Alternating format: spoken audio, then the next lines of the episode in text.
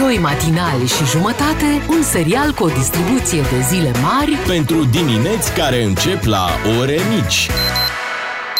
la DGFM. Așteptarea a luat sfârșit, s-au întors matinalii DGFM la timp să vă salute cu un... Bună dimineața! Și la revedere! Bună dimineața! De la Beatrice, Claru și Miu am venit, v-am pupat, am plecat. Da! Cum ar fi?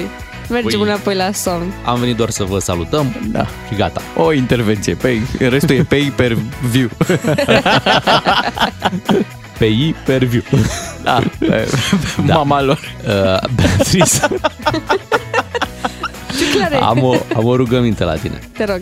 Uh, eu mâine nu o să fiu. Da, știu. Oh, Și uh, țin foarte mult la replica de deschidere, așteptare. Știu că Ciuclaru nu folosește, vrea el să... Dar mi-e rușine. Da, vrea să Da, inventeze, stai vrea și să... bazează-te pe deci te mine. rog Deci, mult, mâine da. dimineață, pe lângă bună dimineața, vreau să spui așteptarea la sfârșit. Așa, Măi, Până- dar vreau deci- să-ți cer acordul. Nu, nu, până și până să zică Ciuclaru ceva, tu repede, trebuie să zici repede, da? Deci cum s-au deschis microfonul, trebuie să fii pe fază, fii atentă. Normal. E o chestie Doamne, foarte... știi, câte, știi câte semne de întrebare am avut? Da. Ce fac dacă să o zic sau nu? Păi, asta și e mi se problema părea ta. că dacă o zic, Da. e iurea că e a ta. Eu nu aud că-s plecat.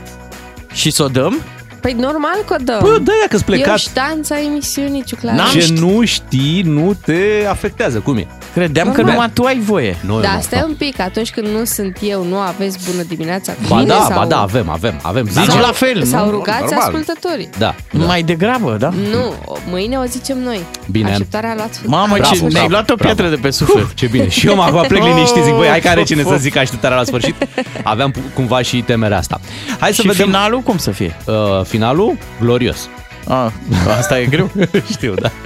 Se, se mai întâmplă aici în emisiune să fie finalul uh, glorios. Dar finalul e abia pe la ora 10 până atunci. Hai să pornim uh, la drum uh, și pornim la drum că ai zis tu de final. Uite, e interesant să vedem cum încheie ascultătorii noștri Da. convorbirile telefonice. Voi ați văzut uh, că sunt mai multe feluri de a încheia o convorbire telefonică? M-am distrat cu tine! Una. De obicei se zice un te pup, Te pupa. te pupa sau papa, un simplu Mhm. papa. Ia Bine. una. Dar bine, depinde și cu cine vorbești la telefon. Că dacă vorbești cu cineva mai oficios, așa, Mhm. Da. nu îi zici te pupa. Îi zici la revedere, o zi bună. Da, vii și cu niște urări de-astea. Uh, mulțumesc pentru telefon. Da. Pentru accept. îmbrățișări și Îmbrățișări. Ah, Dacă la la- telefon? la mai sunt, mai oficios, sunt așa, știi, îmbrățișări, da, da, da. Nu, eu nu dau îmbrățișări. Dacă vorbești cu un prieten apropiat, deci hai, mă, hai, gata, pa. Da, cu prietenii apropiați vorbești prin mesaje de obicei și n- nu există Nu vorbești la niciun... telefon cu prieteni apropiați? Nu, uite, de exemplu, cu prietena mea cea mai bună, nu vorbesc niciodată la telefon. Nu? Doar în cazuri mega, mega, mega urgente și Mhm. cred că se întâmplă asta o dată pe an. Mai sunt Altfel ciobanii care încheie convorbia bine oaie. Mai bine ți tu liber mâine. Aolea. E ok să fac singur. Și eu zic. Am auzit una, am auzit una golănească rău de tot. Cine mă lași tu, Bogdan? Că Să mă auzi una golănească. Da. Alta? Hai să auzim numai de mine? A, da. Ok. Bun, hai să... Mai ai, mai ai loc în bagaj să-l ieși pe Foarte puțin. Bine, mă, adică vă sperie asta cu, cu animalele apropiate de casă. De când sunteți așa? De azi. Hai să întrebăm Așa sunt. pe ascultători să ne trimită WhatsApp-uri la 0774 601 601 și să ne scrie acolo cum încheie ei uh, convorbirile telefonice. Mhm. Da. Am auzit-o ieri pe m, producătoarea noastră, ne-a povestit că a, a tras cu urechea prin tramvai, Oh, da, și a auzit o doamnă care vorbea la telefon și a încheiat convorbirea cu te pupel, oh. pupel. Te pupel? Da, am mai auzit te pupez. Casa, Mai- del, mai zice- casa del pupel. Mai zice Ciuclaru, vă, vă pupez. Da, mai zic. Așa. Da. Sau vă pupăcesc. Da. Mai e, dar te pupel De pupel n-am auzit până acum, e nouă. De pupel la buzele. La obrăzele. Clare, ce-ai mâncat dimineața? Se impune o Să mică învețe. pauză. Nici n-am început bine. Se impune o mică pauză în emisiune. Trebuie să verificăm dacă toți colegii au băut cafea, dacă sunt ok, au analizele la zi în dimineața asta și vă promitem că după ora 7 Da. ne întoarcem corespunzător aici. Cu drag al tău, Vatman. Forever. Rămâneți, vin știrile imediat și noi revenim după 7.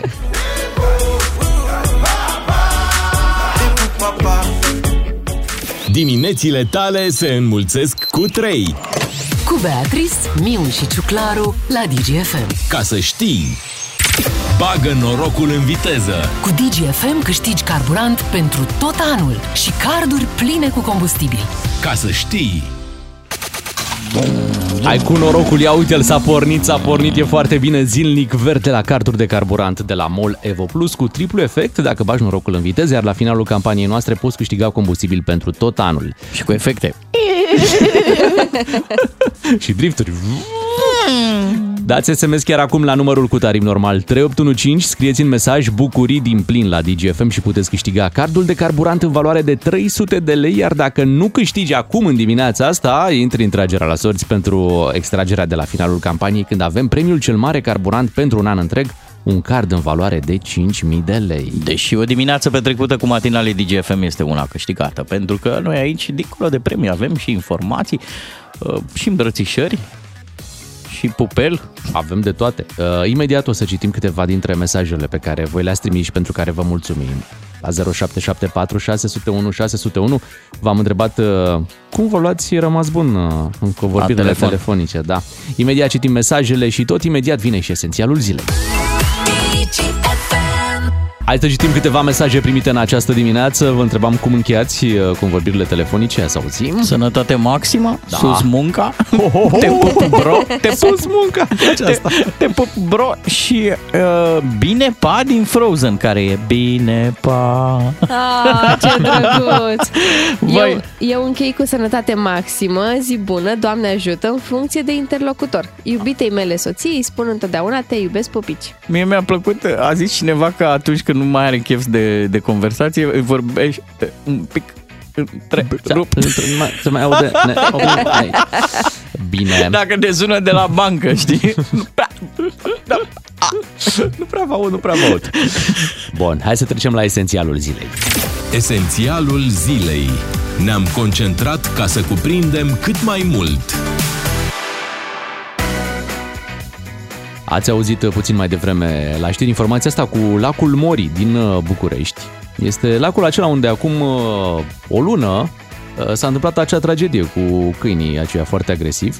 Da? Care a omorât o femeie. Da, și acum, uite, a apărut informația asta că în cazul unui cutremur mai serios, acest uh, barajul acestui lac s-ar putea uh, rupe și apa din, uh, din lac ar putea inunda Bucureștiul.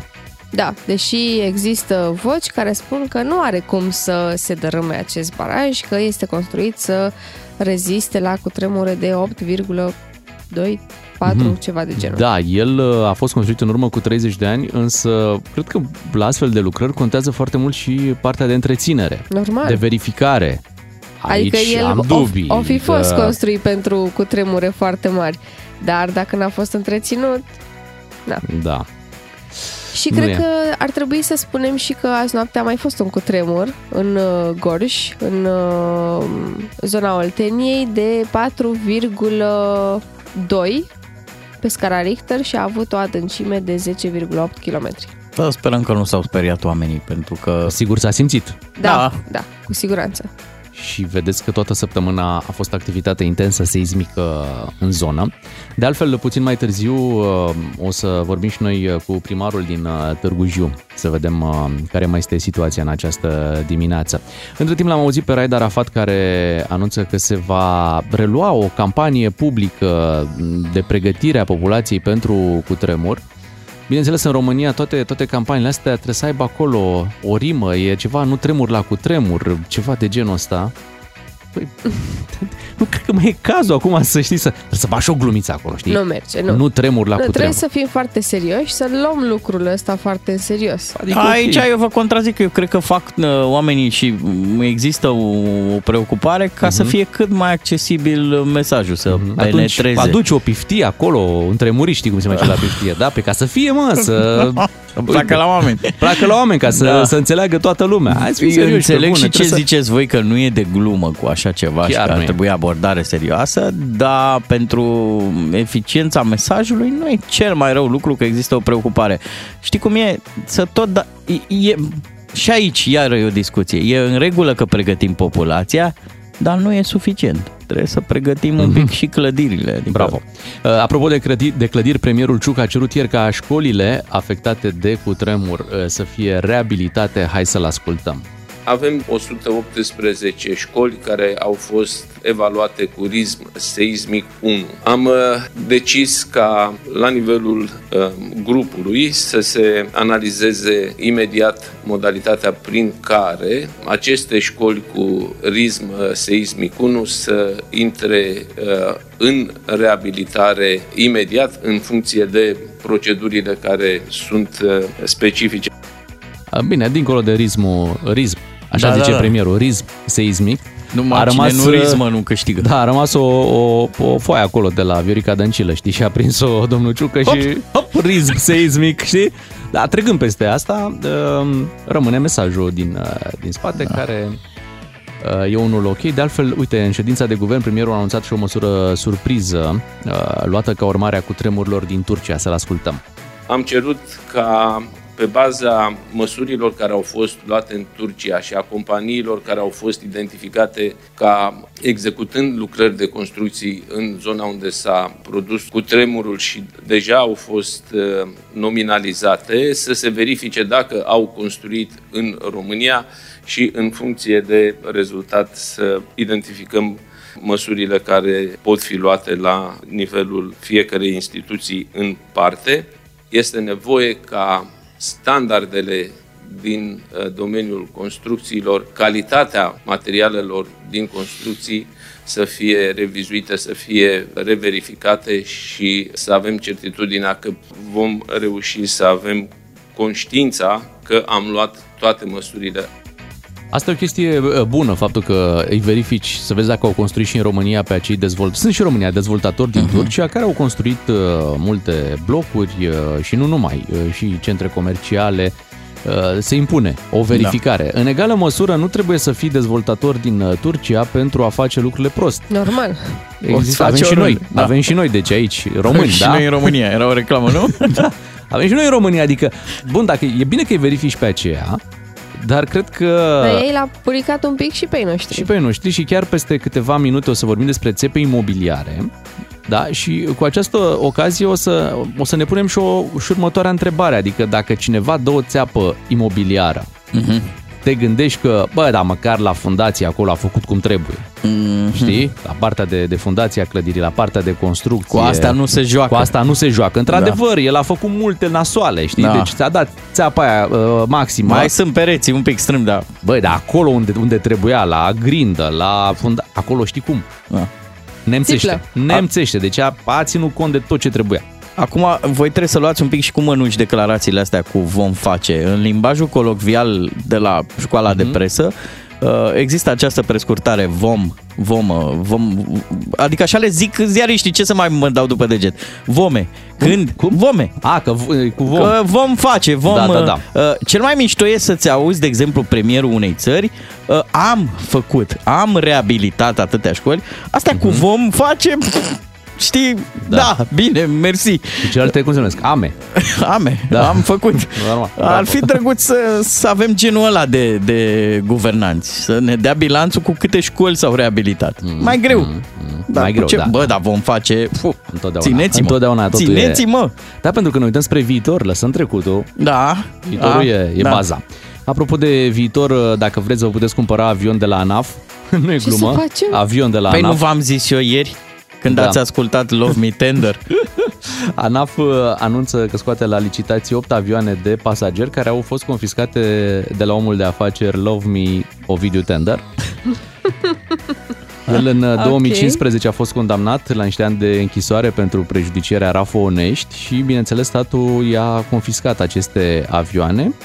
Uite, unul dintre ele are un preț de pornire de aproximativ 100.000 de euro, iar celelalte de aproximativ 4.000 de euro. Cum adică 4.000 de 4.000? euro un avion Păi poate fi avion ușor și atunci știi cum e la avioanele ușoare, oricum... și uh, aripile lei separat sau cum? Da, de la fast food. Se știe că, că statul are grijă foarte bine tot ce, tot ce e în posesia lui. Vă dați seama cât au stat avioanele astea mulți ani la stat. Da. Păi din 2015 seama- până acum Da, au avut grijă să le facă și mentenanța că și da, tot, să nu totul la zi. ruginească. Exact, deci Mhm. Să de-aia- iei de-aia un zic. prieten cu tine, să te uiți cum, a- ca atunci când iei mașină, te uiți la praguri, cum se zice în Da, Moldova, da, te da. uiți la aripi. Da, da, intri pe avion vertical să faci raport, să vezi Da, ce s-a întâmplat normal. cu el. A zburat o bătrânică în Germania.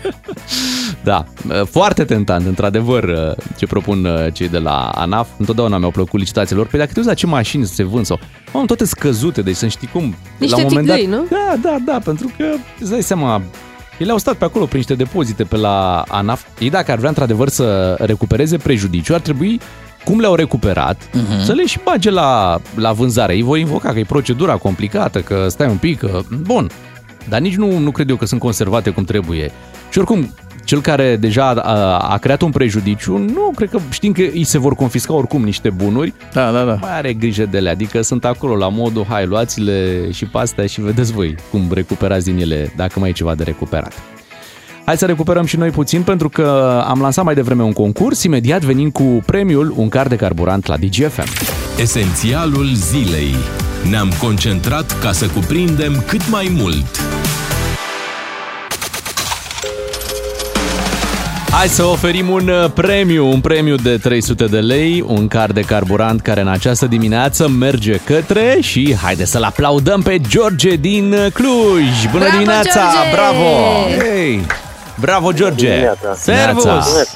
Neața, dar ești matinal, adică nici nu te-ai trezit bine și deja ai dat uh, SMS-ul pentru concurs și ia uite, la 7 și 22 de minute deja ești câștigător. Bravo! Matinal de la 4 și jumătate. Oh. Dar de ce te trezești așa de vreme?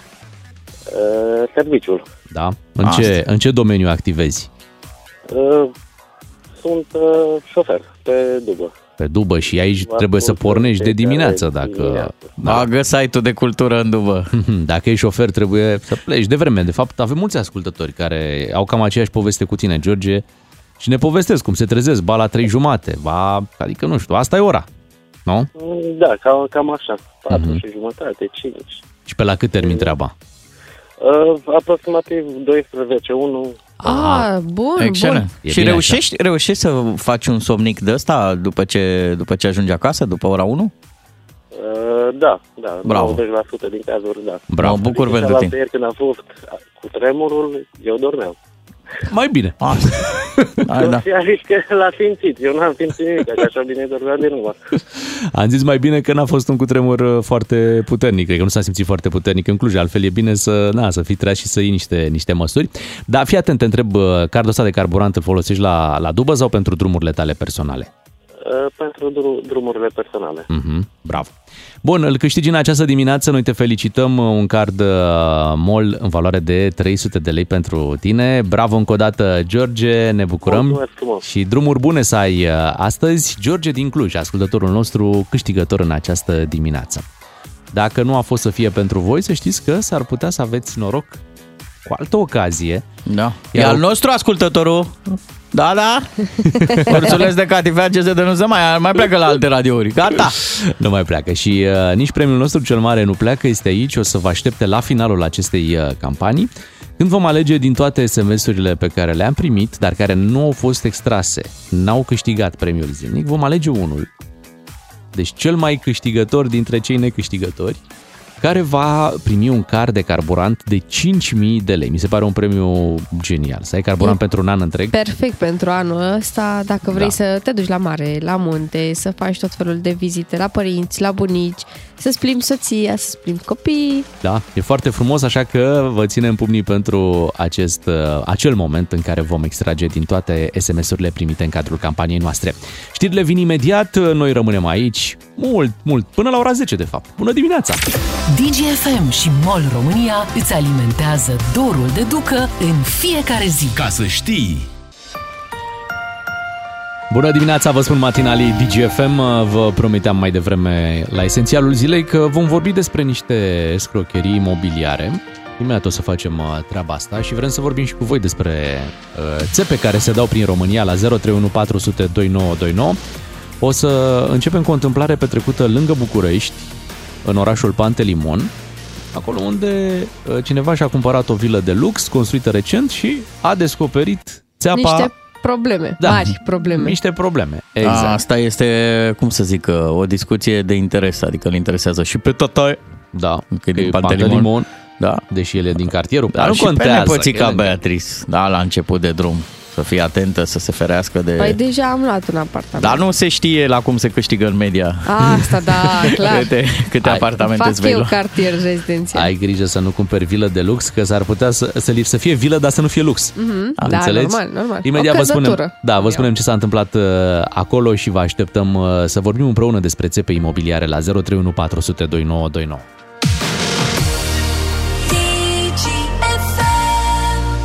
Discuția următoare mergea bine și la ghinionar, Da, dar uh, am vrut să o scoatem din zona asta uh, pentru că e o discuție foarte, foarte uh, serioasă. e un caz real cu detalii emoționante despre ce ni se poate întâmpla în viață atunci când nu suntem atenți la detalii.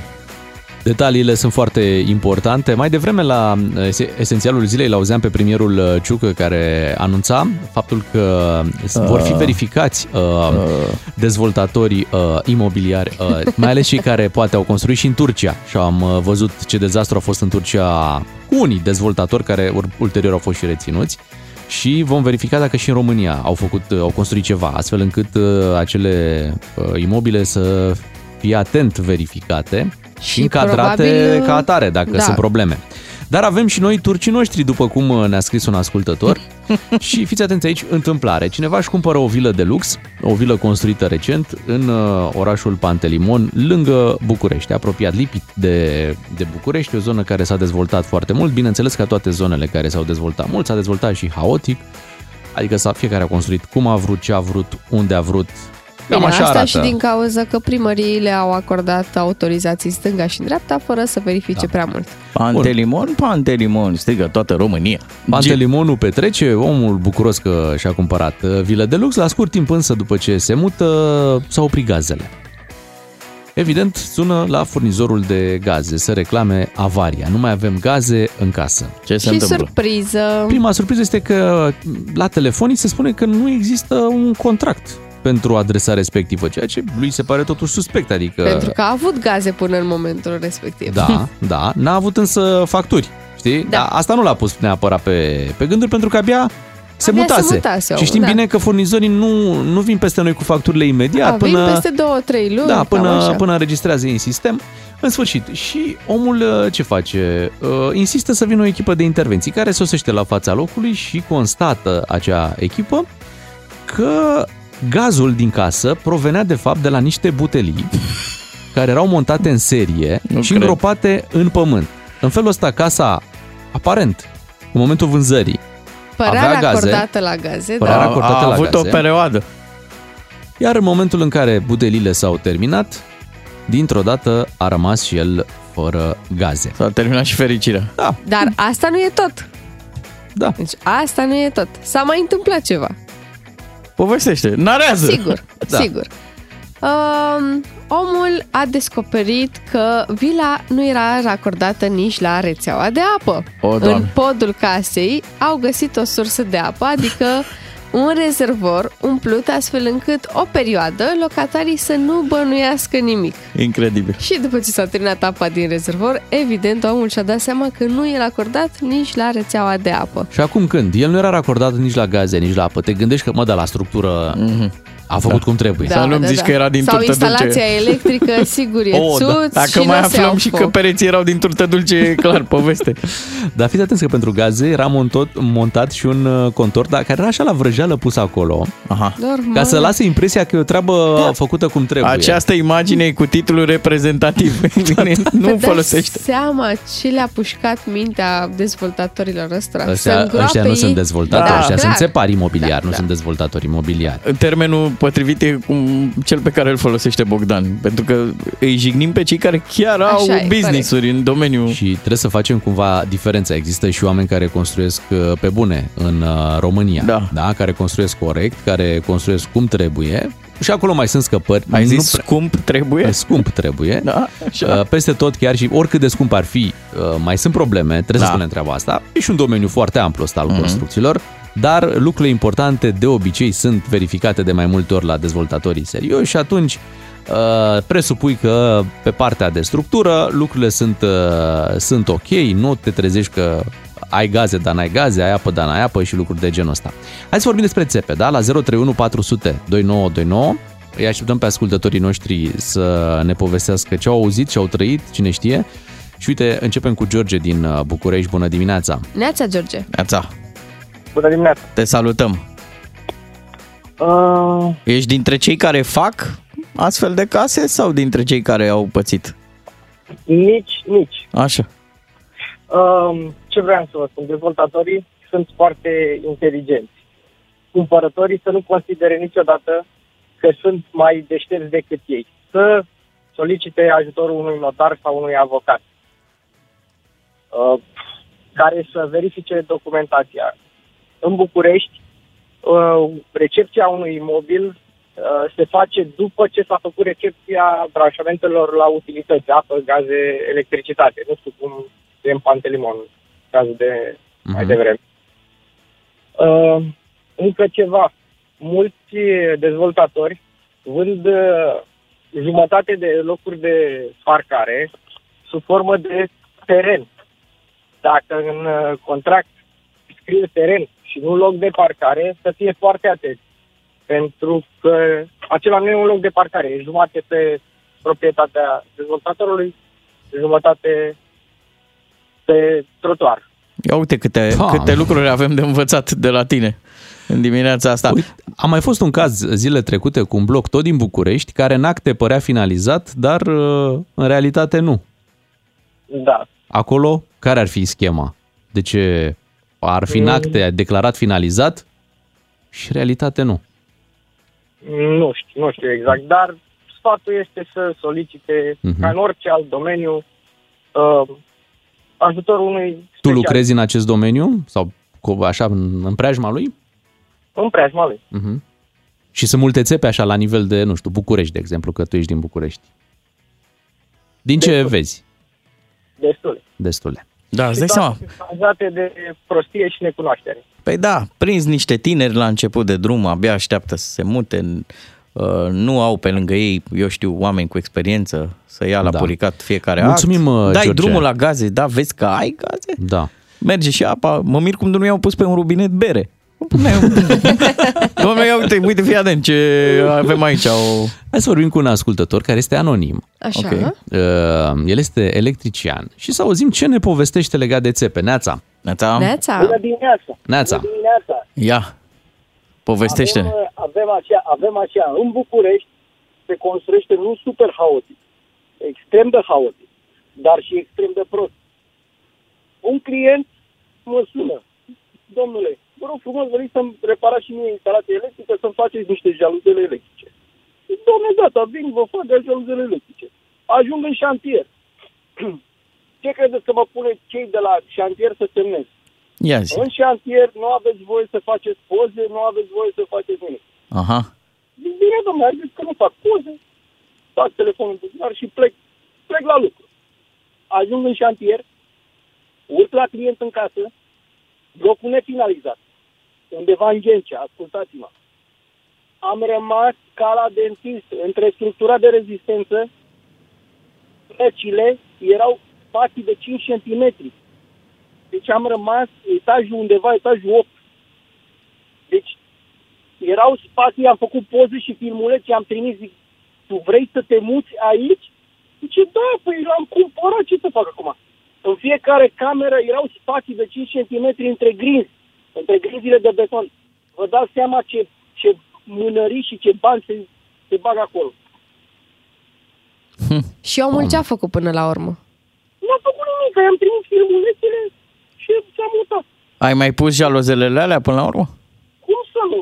Era Bravo. în contract, i-am făcut contract, totul este în conformitate. Am Da, tras explică-ne un pic, dă-ne puțin, ca, ca, ca să înțelegem spațiul ăla. Unde, unde era spațiul ăla între, între grinzi? Între Erau etaje între- sau cum? între Grinzile de rezistență. Da. Grinzile de rezistență a blocului. Da. Deci dacă voi aveți um, uh, ceva, eu vă pot să vă trimit pe WhatsApp. Da, dă-ne pe WhatsApp la 0774 601 601 uh, și apartamentele în ce stadiu erau? Era un stadiu de construcție, practic, nu erau... Acum un an jumate când am Mhm. uh-huh. făcut eu jaluzelele electrice, era un stadiu de construcție. Dar gândiți-vă că erau la fiecare apartament aceeași, aceeași nebuneală. Și spațiile astea- segregări la greu. Spațiile astea cu ce se umpleau? Că bănuiesc că nu lăsau așa gol. Cu tencuială. Cu tencuială. Tencuială la vrăjeală. Da, ea povestește-ne, asta e un caz izolat. Dacă tu ești uh, electrician, bănuiesc că ai fost în multe astfel de, de șantiere. Să știi că nu sunt cazuri izolate. Nu sunt cazuri izolate deloc. Uh, Am, am fost în altă parte, la altă lucrare, pe în București noi. Și zice proprietarul, domne, schimbăm toată instalația electrică, apartament nou. Schimbăm, ne apucăm, tăiem, spargem, bubuim instalația electrică. Zice, domnul care mi-a văzut apartamentul, mi-a vândut cu izolație de 15 cm pe plafon. Era ultimul nivel. De unde? Au turnat ăia niște polistiren, niște nu știu ce, i-a turnat de 5 cm. A trebuit omul să dea tot rigipsul jos, total, că era un frig în casă de nebunea. Nu mai... Dar ce... Cum se construiește în București și pe partea de electrică? Vai de mine! Dumnezeule! Dumnezeule, mamă, vin tot cu numai cu idei, nu se construiește. Nu se lucrează nimic după, după reguli, după o carte. Nimic. Nimic. După un inginer. Nu mai se lucrează cu ingineri de mult. Inginerii s-au dus. Gata, s-au împușcat. Ne sperie rău ce, ce ne Da, l-ai povestești pus tu, pe gânduri. tu acum. Mulțumim uh, ascultătorului anonim pentru toate aceste detalii. Așteptăm poza aia pe care ne-ai promis-o 0774 601 601. Aici se, se, se întâlnesc așa două lumi. Lumea dezvoltatorilor care vor să aibă mega profit, să dea și o mică țeapă. Normal. Și lumea cumpărătorilor. Cumpărătorii își doresc un preț foarte bun. Corect, da. Eu Cât Vrei să- mai ieftin și cât Băi, mai bun. Cât mai ieftin, cât mai mare, cât mai bun, cât mai știi să... Da, te- da, ia fi atent. Aici e vorba și de nivelul de trai din România. Neexistând o clasă de mijloc de adevăratele, știi? Uh-huh. În afară de bugetarii ăștia privilegiați, bine, ăia, acum, ăia, de da, sus, de da, sus. Uh, E evident că ai această presiune, pentru că tu de cele mai multe ori îți rezolvi problema asta cu casa printr-un credit. Și vrei să-l strângi cât poți tu de mult, să fie cât mai mic. Știi care Că e treaba? salariuțul mic, creditul mic. Da, da, fii atent aici, că în momentul, uh, eu mult timp m-am gândit la ideea asta, dacă iei printr-un credit, banca, pentru că da. apartamentul cumva este uh, gestionat băncii, da, Da. pe perioada creditului. Banca e foarte atentă la toate documentele. Ar trebui. Ar te trebui. gândești, știi, te gândești, băi, deci vor No, face niște îți zic mega eu că verificări, nu. niște mega verificări Da, pentru și mai că vine e și riscul lor. Vine și evaluatorul acasă, da, da, da. da. Doar că uh, senzația, atenție, doar o senzație. Senzația mea e că lucrurile nu stau așa până la urmă. Chiar nu e. Tocmai ce am avut uh, interacțiune cu banca în toamnă. Nu e. Nu e. Adică banca Nu. sigur a dat credite și și-a asumat niște apartamente din blocul ăsta de care ne povestea ascultătorul. Se fac niște asigurări, firmele de asigurări le da. asigură. Bă, da, în caz de, Doamne ferește, un, uh, un cutremur, se întâmplă ceva, Păi vă dați seama ce, Da, ce se, se, poate pierd întâmpla. viețile și atunci nu mai contează banii. Da, plus că banca, adică există astfel de exemple, unele bănci participă, știi, prin creditare la dezvoltarea. Așa e. Și atunci e interesul ei să, să și vândă Da, apartamentele. exact, pentru că au finanțat construcția. e un uh, cerc uh, din care nu știu cum, uh, cum ieșim. 7 Da. și 50 de minute, dacă mai aveți uh, exemple de, de țepe de astea imobiliare, dați-ne prin uh, WhatsApp la 0774 601 601, o să mai zăbovim uh, asupra acestor mesaje și în ora următoare. Vin știrile imediat, hai să-l ascultăm repede pe Bruno Mars. Vă mulțumim pentru mesajele trimise la 0774 601 601 prin un WhatsApp. val de mesaje, deci a, efectiv a trezit uh, interesul, discuția noastră despre țepele din imobiliare. Spune cineva despre situația din șantier. Dacă spui că ești fierar betonist, betonist, ești luat la muncă fără nicio probă. Și credeți-mă, așa sunt 90% din oamenii angajați pe șantier. Bună dimineața, un alt ascultător. În România se construiește fără pic de răspundere. Altcineva zice așa, renovez apartamente cu o mică echipă de câțiva ani. Mare dreptate avea acel domn. La blocurile vechi, toți nebunii au făcut din trei camere două sau una, că vor ei open space la bloc. E dezastru. Și apoi, fii atent, vine un alt mesaj. Zice așa, nu cred că e corect să speriați oamenii. Se fac lucrări foarte bine și în România. Sunt din 2009 în domeniu și am construit peste 2500 de apartamente ca la carte, de multe ori și mai bine. Avem ingineri dintre cei mai buni în România care sunt foarte bine plătiți și inspecțiile se fac la sânge cu diriginte de șantier înainte de turnarea fiecărui element. Ne salută din zona de vest cineva. Ce frumos! Și apoi vine un alt A, așa, ia mesaj. zi. Așa. Salut, dragilor! Trucul cu butelia e vechi de vreo 10 ani. În Militar Residence, adică aici, lângă noi, Da. da. lângă București, a fost folosit, dar ăia erau și mai zgârciți. Au folosit o butelie la tot blocul. Veneai la vizionat apartamentul 1, mutau butelia în apartamentul 2 O, și Doamne. trăgeau furtunul prin perete.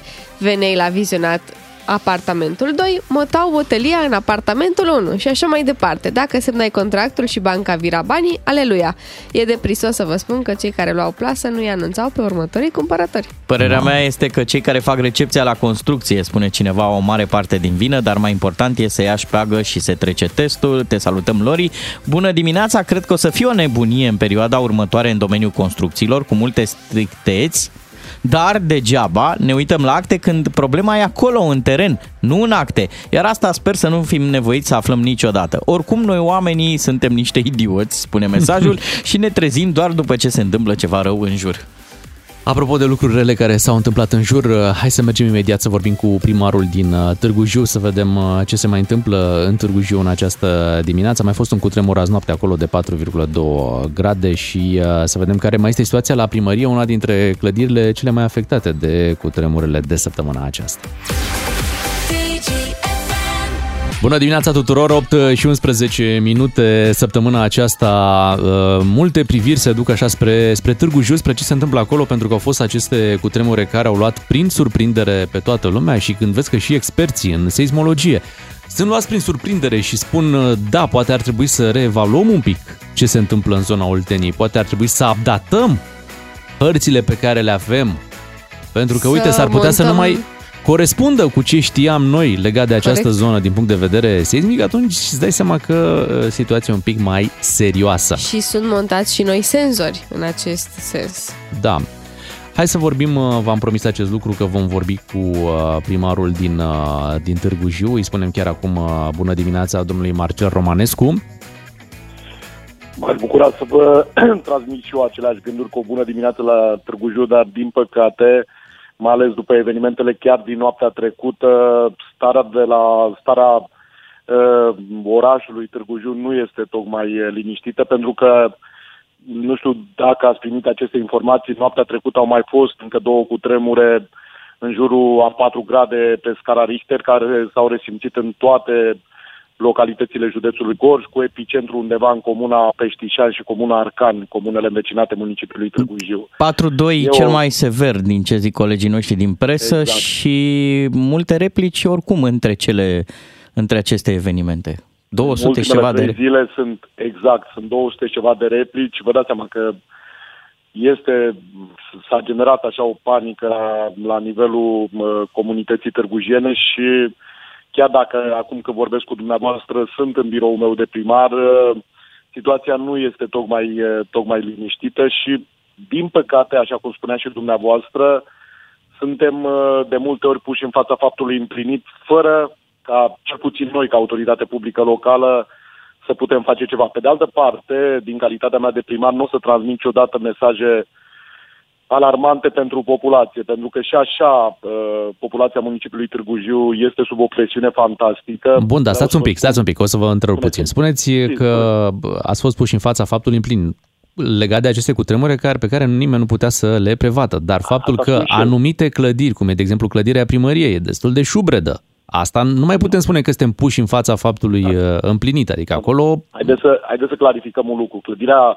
primăriei municipiului Târgu Jiu este o clădire care are o vechime mai mare de 100 de ani. Pe de altă parte, este un monument istoric, iar de fiecare dată, bun, nu s-a făcut uh, o reabilitare totală pe perioada mandatului meu, pentru că se făcuse înainte de a ajunge eu uh, primarul municipiului Târgu Jiu. Însă fiind monument istoric, cumva, prin reglementările uh, uh, legale legate, legate de uh, cultură, suntem obligați ca cele coșuri. Coșurile au fost singurele probleme de pe clădirea primăriei municipiului Târgu Jiu. Primăria a fost zilele trecute expertizate, expertizate și nu prezintă niciun fel de risc. Eu vorbesc clădirea uh, în interiorul ei. Am înțeles. Deci dumneavoastră în această dimineață sunteți în acea clădire, în biroul dumneavoastră în care mergeați în fiecare zi și până la aceste cutremuri. Îmi desfășur activitatea de la primul cutremur de luni până astăzi, fără niciun fel de probleme. Angajații primăriei municipiului Târgu Jiu sunt în interior, în interiorul acestei clădiri. Nu și-au luat concediu?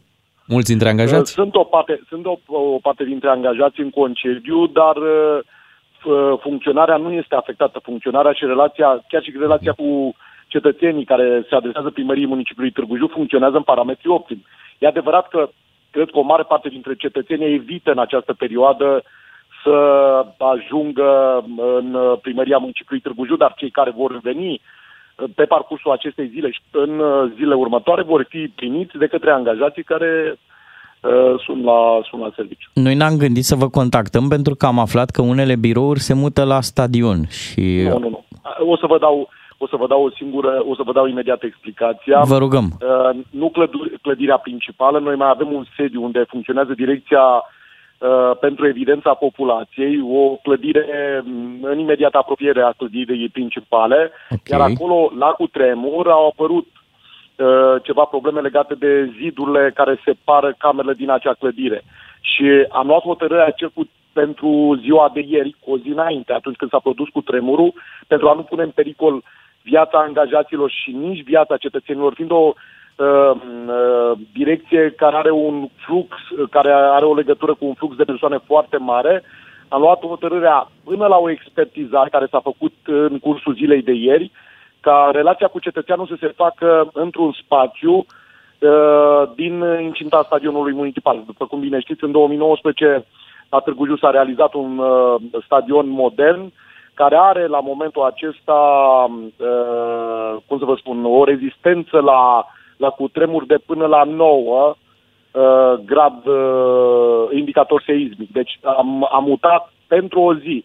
După ce s-a făcut acea expertiză, de astăzi începând, funcționează la fel și direcția de evidența a populației fără niciun fel de problemă, pentru că expertul care s-a deplasat la fața locului a constatat că nu sunt pericole, pericole pentru cetățeni și nici pentru angajații primăriei municipiului Târgu Jiu. Care sunt, acolo a fost care, problema. Care este starea spitalelor în momentul de față? S-a făcut o expertiză și acolo? Și a școlilor, să ne spuneți. Spitale și școli. Eu am participat la întâlnirea Comitetului Județean pentru situații de urgență în ultimele zile. am, am văzut uh, câteva, uh, cum să vă spun, uh, informări care s-au făcut de către ISU Gorj, însă ca, ca să nu intru într-un subiect pe care nu-l cunosc foarte bine, spitalele din municipiul Târgu Jiu și spitalele de pe raza județului Gorj în momentul de față sunt în coordonarea Consiliului Județean nu a primăriei municipiului Târgu Jiu. Mă interesează starea lor pentru că deservesc o mare parte din populația municipiului Târgu Jiu. Nu sunt probleme, la aceste spitale. Din ceea ce știu eu, din uh, evaluarea de acum două zile și din expertiza care s-a făcut ieri, nu ridică probleme foarte mari spitalele, cel puțin pentru un cutremur uh, de nivelul celui care l-am avut acum două zile, de 5,7 pe scara Richter. Acum, sincer să vă spun, uh, Doamne ferește, nu știu ce, cum s-ar comporta și clădirile publice și uh, clădirile colective deținute în proprietate privată în condițiile în care uh, Uh, un eventual cu tremur de intensitate mai mare ar putea să se producă pe, pe raza municipiului Târgu Jiu. La nivelul școlilor, aici am avut pe de o parte o mare șansă că în această săptămână elevii din unitățile de învățământ din Târgu Jiu sunt în vacanță și în mare parte și profesorii. Am amânat uh, o evaluare de, în, uh, de acum două zile, atunci când s-a produs imediat uh, Uh, cu tremurul pentru a putea face în primul rând evaluarea clădirilor instituțiilor publice și a clădirilor uh, colective unde locuiesc cetățenii.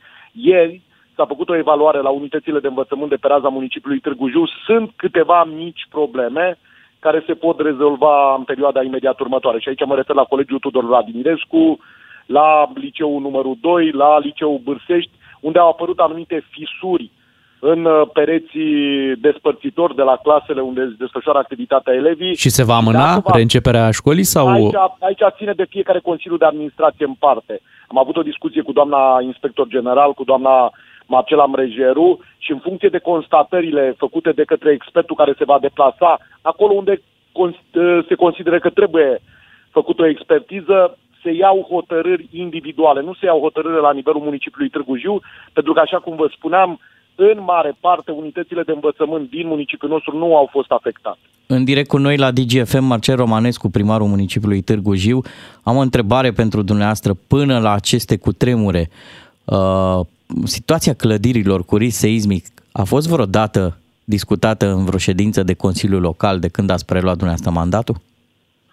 Trebuie să vă recunosc că nu, pentru că uh, acum vreau să vă dau și ceva din legislația României și din modul în care am fost noi încadrați. Riscul seismic pe toată raza județului Gorj și mai ales la nivelul municipiului Târgu Jiu era un risc seismic de nivel 2, adică aproape inexistent. Credeți-mă că din calitatea de primar întâmpin în fiecare zi, nu în fiecare săptămână, diverse probleme urgente. Uh-huh. Atâta timp cât nouă ni se transmite de la institutele specializate, de la uh, bă, factorii decidenți, că nu există un risc iminent pentru municipiul Târgu Jiu, am încercat de fiecare dată să prioritizăm și noi și modul în care alocăm bugetul municipiului Târgu Jiu și bă, rezolvarea uh, problemelor legate de municipiul Târgu Jiu. Nu, nu se întrevedea și nu s-a întrevăzut niciodată posibilitatea uh, realizării unui cutremur pe raza municipiului Târgu Jiu, dar acum înțeleg că vom fi clasificați la un nivel superior și din acel moment avem și obligații suplimentare față de uh, uh, cum să vă spun, în, în privința clădirilor publice, dar și a clădirilor de reședințe. Pe de altă parte, avem și drepturile cuvenite, pentru că sperăm ca pe actele de finanțare europene ulterioare sau poate... Mhm. Vreți să mai accesați normal niște fonduri. Ce voiam să vă întreb, despre operele lui Constantin Brâncușe ne puteți spune cum au, cum au reacționat la aceste cutremure? De... Nu, au depășit foarte, foarte bine acest moment. Noi acolo avem uh, camere de supraveghere pe operele brâncușiene care monitorizează permanent starea operelor.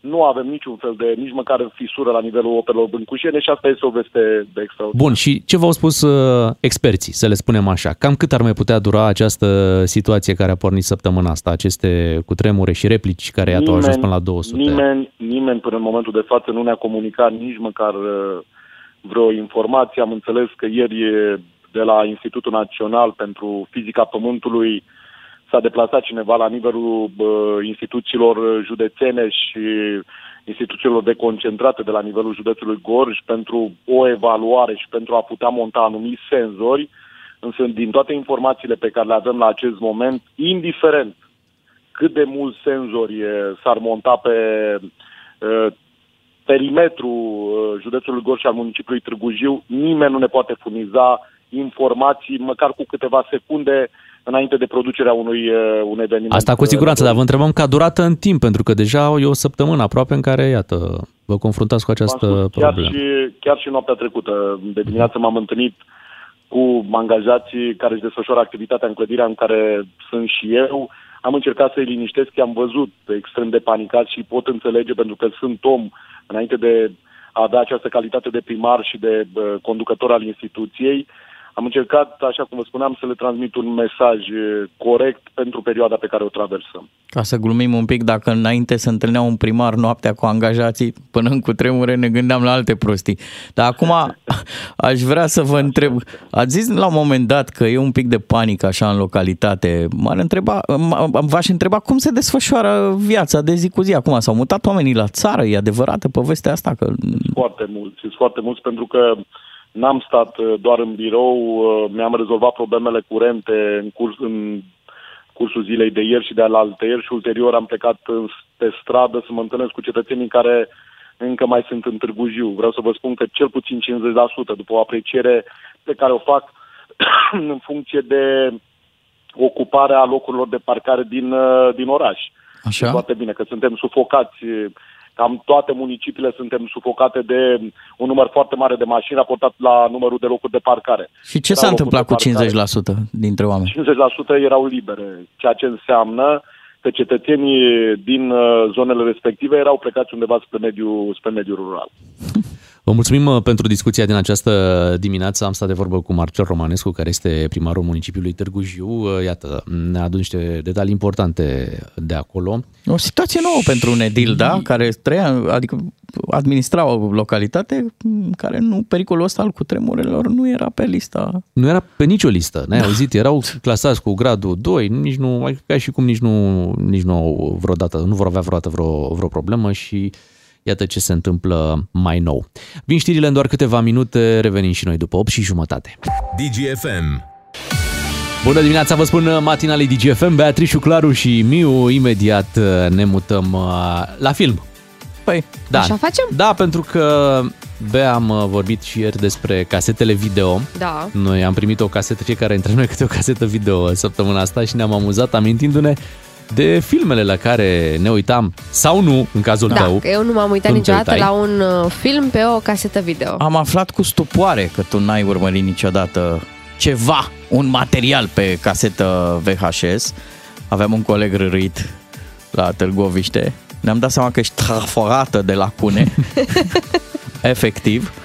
Mulțumesc. Și o să reparăm treaba asta pentru că Așa. trebuie să te aducem la un nivel. Nu te supăra, vorbești la radio, ai o răspundere mare. Exact.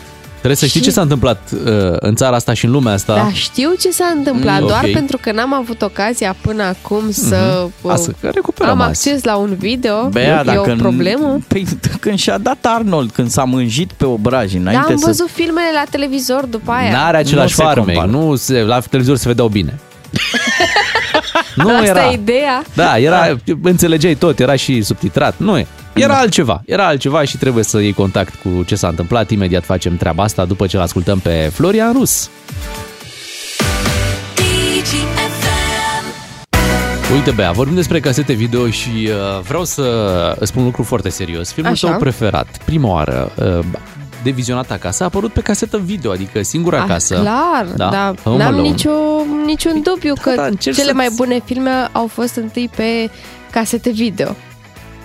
Doar că n-am avut un video acasă, n-am avut un video în Da, vecin. puteai să-ți iei după, adică Deci eu am pentru avut... ce? uh, Pentru că apoi au apărut calculatoarele și Credeam că zice de am DVD-uri, avut, dar nu. Au apărut calculatoarele. Da. Au Păi- apărut torenții. Da, Bea. am avut DVD pe calculator. Aha. Și așa te uitai la filme. Da, La DVD pe calculator. Stăteai la în fața monitorului, da, monitorașului. monitorașul și te uitai la filme. Eu Oh, aș vrea ce să mă frumos. privești de acum încolo ca pe un expert Ok. în materie de video, pentru că am avut Oreion și boala și aparatul. Îmi pare rău pentru tine. e bogăția asta, e, se cheamă background. Așa. Băi, și îți mai zic o treabă.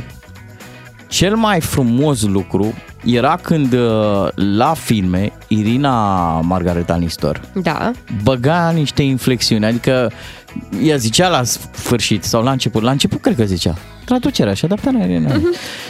Chiar era cu adaptare, pentru că întreba ăla ceva pe acolo, știi? Și Irina Nistor zicea, "A, e vreun șmecher pe aici prin cartier? Și, Bă, credeai, intrai în film, în poveste. Uite, asta e unul dintre lucrurile pe care le regret. Că n-am apucat să văd un film dublat de Irina Margareta Nistor. Și ca să, ca să vă mai zic o treabă, poate că, na, e, e ca un dat așa, ai mei s-au cunoscut datorită unei casete video. Vezi, vezi? Da, O împrumutau sau... uh, da, au împrumutat Era o treabă pe da, acolo. Da, da, Știți cum se dădea uh, la Deci a doua ai tăi mână, s-au la a uitat la treia video. Mână. Da, da. Dar tu nu. Uite, hai să dăm drumul la, la un film împreună să ne uităm în dimineața asta. Ia.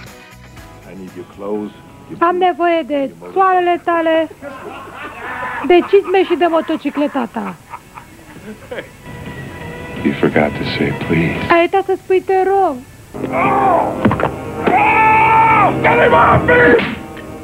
Luați-l de pe mine! Scoateți-l din mine! Salvați-mă! Vedeți? Mhm. Mm-hmm. Se transmite suferința, se transmite acolo, da? Știi filmul? Nu știu. Știi film. Ce film e? Terminator, cum ce film e? Ah, serios? Păi da, era o luptă acolo, n-ai, n-ai prins. Mamă, mamă. Pare rău. Da. Da. Mi-ai Hai să- deschis caseta cu amintiri, Bogdan. Da, uite, eu cunosc astfel de filme doar din poveștile voastre și din poveștile alor mei. Că My și name ei is se uitau Lionheart. la... Da, se spune inimă de leu. Ia, hai, hai să mai auzi un film. Can't let you take the man's wheel, son. Nu se poate să plece așa cu motocicleta omului. Hai, coboară frumușel imediat.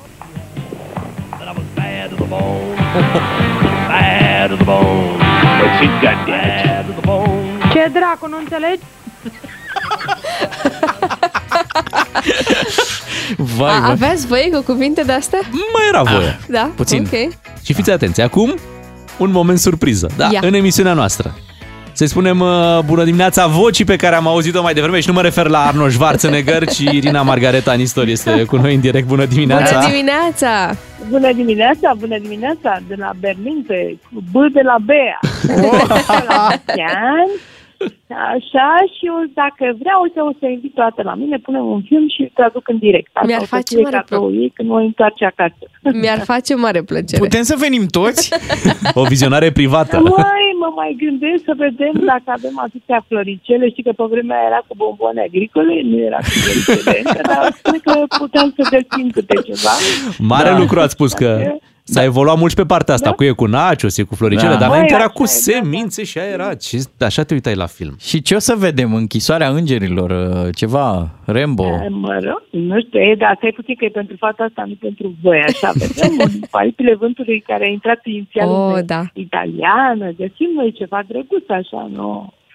Că tot la voi vă gândiți, nu, mă la voi vă gândiți. Păi ei Un vor film cu bătaie. bătaie Frumos, așa, un Bruce Lee ca să vorbim puțin. Chiar Da, uh, da, vă, da, așa. vă bucurați când vă pica la, la dublat un, un Bruce Lee? Și era mai, mai puțin de, Da, da, da. de, Da, de, da, da, de da, tradus? chiar îmi plăcea, da, da. In, da, in, da. interjecțiile nu se traduceau din ce mi-aduc aminte. Adică dacă Măi, faci... ei, da, nu, într-adevăr. Basta și că mi-a rămas în creier până în ziua de astăzi. Care a fost cel mai greu film de dublat? Documentare de cel mai greu, da, șocantație, mereu spun. Ferească Dumnezeu să spice ceva atât de greu, pentru că, spre deosebire de acum, unde, cum îți spuneam, sunt la Berlinale și văd filme și mă amuză ce spuneați mai devreme, pentru că aseară a, fi- a fost un film al Rebecca Miller, care e făcut chiar la Orion, adică scria Mare Orion. Nu era așa. V-am zis, e contagioasă treaba. Da, n-am mai văzut de mult în film făcut acolo. Eh, Și... Um, de Dar dintre care era filme, foarte complicat dintre să filme, faci. care a Nu fost cel mai puteai greu? să călătorești, nu știai ce se întâmplă acolo. Știi cum zic ăsta acum? Anul ăsta, toată lumea bună merge de Sfântul Valentin. Care e Sfântul Valentin? Așa, merge de Sfântul Valentin în Asia. Și îți dai seama că nu călcasem pe acolo niciodată și nu așa și pe care erau tot felul de lucruri noi. Nu le vedeam înainte, vedeam totul la prima mână. Chiar, da, asta era foarte complicat. În schimb, ăla, alt sigur care venea tot în Asia, dar era băiat bun și se bătea cu cine trebuie. Și dacă venea și mai bătea pe cine știu eu, era și mai bine. Să revenim un pic Da, la, da. la filmele astea traduse de, de dumneavoastră. Ați avut vreodată remușcări sau emoții după un film tradus? Adică, băi, poate pe Da, asta... de mușcări nu, dar sigur emoții. Emoții, da, da, da. Și mi se înneca vocea, mi se înnecă în continuare dacă, dacă e ceva suficient de înduioșător. Dar Da. a, f- a fost Nu vreun, pentru că vreun e film pe care să-l dublați de, de două ori, adică să mai încercați odată și zice, parcă acolo n-a ieșit cum trebuie. A, nu, dar în Telesa era un patron acolo, nu te joci, acolo lucrați și voi la patron și știți cum e. No, nu, nici să punea problema de așa ceva. Nu, Trebuia să iasă din prima. nu, nu. Dar nu, credeți trebuia că... să prima și oricum trebuiau două deodată, adică ele erau legate. Deci. Dar filme interzise de regim? E, Da, uite, ca doctor Civago, de exemplu. Și La un moment dat a venit o... Nu știm de la cine, că nu-mi spunea domnul sau de la cine de la și a zis cineva, vezi, a zis să nu mai spui uh, comunist împuțit. Și el, păi așa zicea acolo, ce să fac acum? Na, nu m-am gândit că trebuia să nu spun. Eu acolo traduceam exact ce era. Mai puțin în jurăturile, că eu pe alea nu trebuie le traduc, dar... Da. Și cum ați dat-o după? Comunist frumos mirositor? Da, păi nu l-am dat-o, n-am mai, Da, s-a nimerit odată. El cred că n-a mai putut da filmul ăla. Nu mai știu care era. Am zis, am zis cu tărie, așa știi, adică cu sete, că puteam să spun. Era și o legendă în legătură Subiectul ăla. Cu numărul casetelor traduse de dumneavoastră. Bine, nu numărul casetelor, numărul filmelor. Cam câte aproximați dumneavoastră că, că ar fi traduse? 3000, că a trebuit să le număr atunci. 3000? Există niște... Da, există niște ag- adică agentele din perioada respectivă în care eu notam titlul filmului și când mi-au luat ăștia un interviu la New York Times au vrut să știe exact și să le număr și să le fac poze și să mă rog de asta. Da. 3000? Pe asta înseamnă că făceați Era câte pe multe zi? de- Câte făceați pe zi? Câte filme dublați? E, e, nu era tot timpul. Era când îi venea lui marfă, ca să zic așa. Au, au băgat marfă, știi? Și când uh, îi venea, atunci făceam uh, șase, opt. O singură dată am reușit să fac zece. Incredibil. Filme Da, vorbesc. patronul ăsta de care vorbeați acolo, el era cumva în legătură, Care s-a stins, da. era în legătură cu Domnul sistemul Zamfir. Comunist sau adică, cum, cum primea marfă, cum era lăsat să E, facă treaba categoric asta? că nu ar fi putut exista dacă n-ar fi fost în legătură. În sensul că îi se dădea voie. Știi că e expresia aia cu voie de la poliție? Adică pe ei totuși chestia asta, dar știi și că cred că de pe vremea casetelor, nu, e dinainte că e expresia asta oricum. Uh, era evident că dacă ei vreau să-l oprească, fie pe el, fie pe mine, n-ar fi putut opri la a doua zi. Dar lor, într-un fel, le convenea. Le convenea pentru că exact ca părinții ei se adunau să vadă, dar totuși aveau puțină teamă. Măi, care dintre ăștia care cu noi aici la vizionare nocturnă pe de altă parte, după cum vezi, mai o căsătorie, mai un flirt, mai așa, mai puțin se gândeau cum să ne organizăm să dăm pe jos. Știi? Și atunci, și plus că era sistemul, a fost un sistem tot cu voie de la Moscova, că asta e, dacă geografic așa ne-am așezat, nu e vina noastră, știi? Pentru că a- s-a întâmplat în toate fostele țări comuniste. Deci era un sistem permis de acolo. Dacă n-ar fi fost permis, ar fi oprit. Așa cum în ziua de azi știi foarte bine că în Iran, unde e foarte strânsă treaba, totuși continuă să circule, evident, vorba la asta mică, DVD-uri, deci nu casete, că s-a terminat perioada, sau pur și simplu pe sticuri. În Corea de Nord, de exemplu, chiar acum vreo lună și ceva, i-a prins pe unii uh, și direct i-a împușcat. Adică nu s-a stat la discuție și pentru că se uitau la ce? Nu-ți imagina că se uitau la niște filme americane, Occident, chestii, nu ce. Nu, niște, la niște filme sud-coreene. Da, Da. la dumneavoastră a ajuns vreodată informația acum că cineva din familia Ceaușescu ar fi văzut vreun film dublat de Irina Nistor? Da, a ajuns mult după. Știam că el era foarte pasionat, ca orice dictator, toți sunt cinefili și are și un cinema foarte bine dotat, chiar în casa aia care se vizitează, fosta lui casă, care inițial a fost construită de fapt pentru Dej. Și unde avea un, un cinematograf cu de toate, vedea și pe, putea să vadă și pe 35, pe 16 mm și casete și tot. Veneau gata, le vedea gata înregistrate.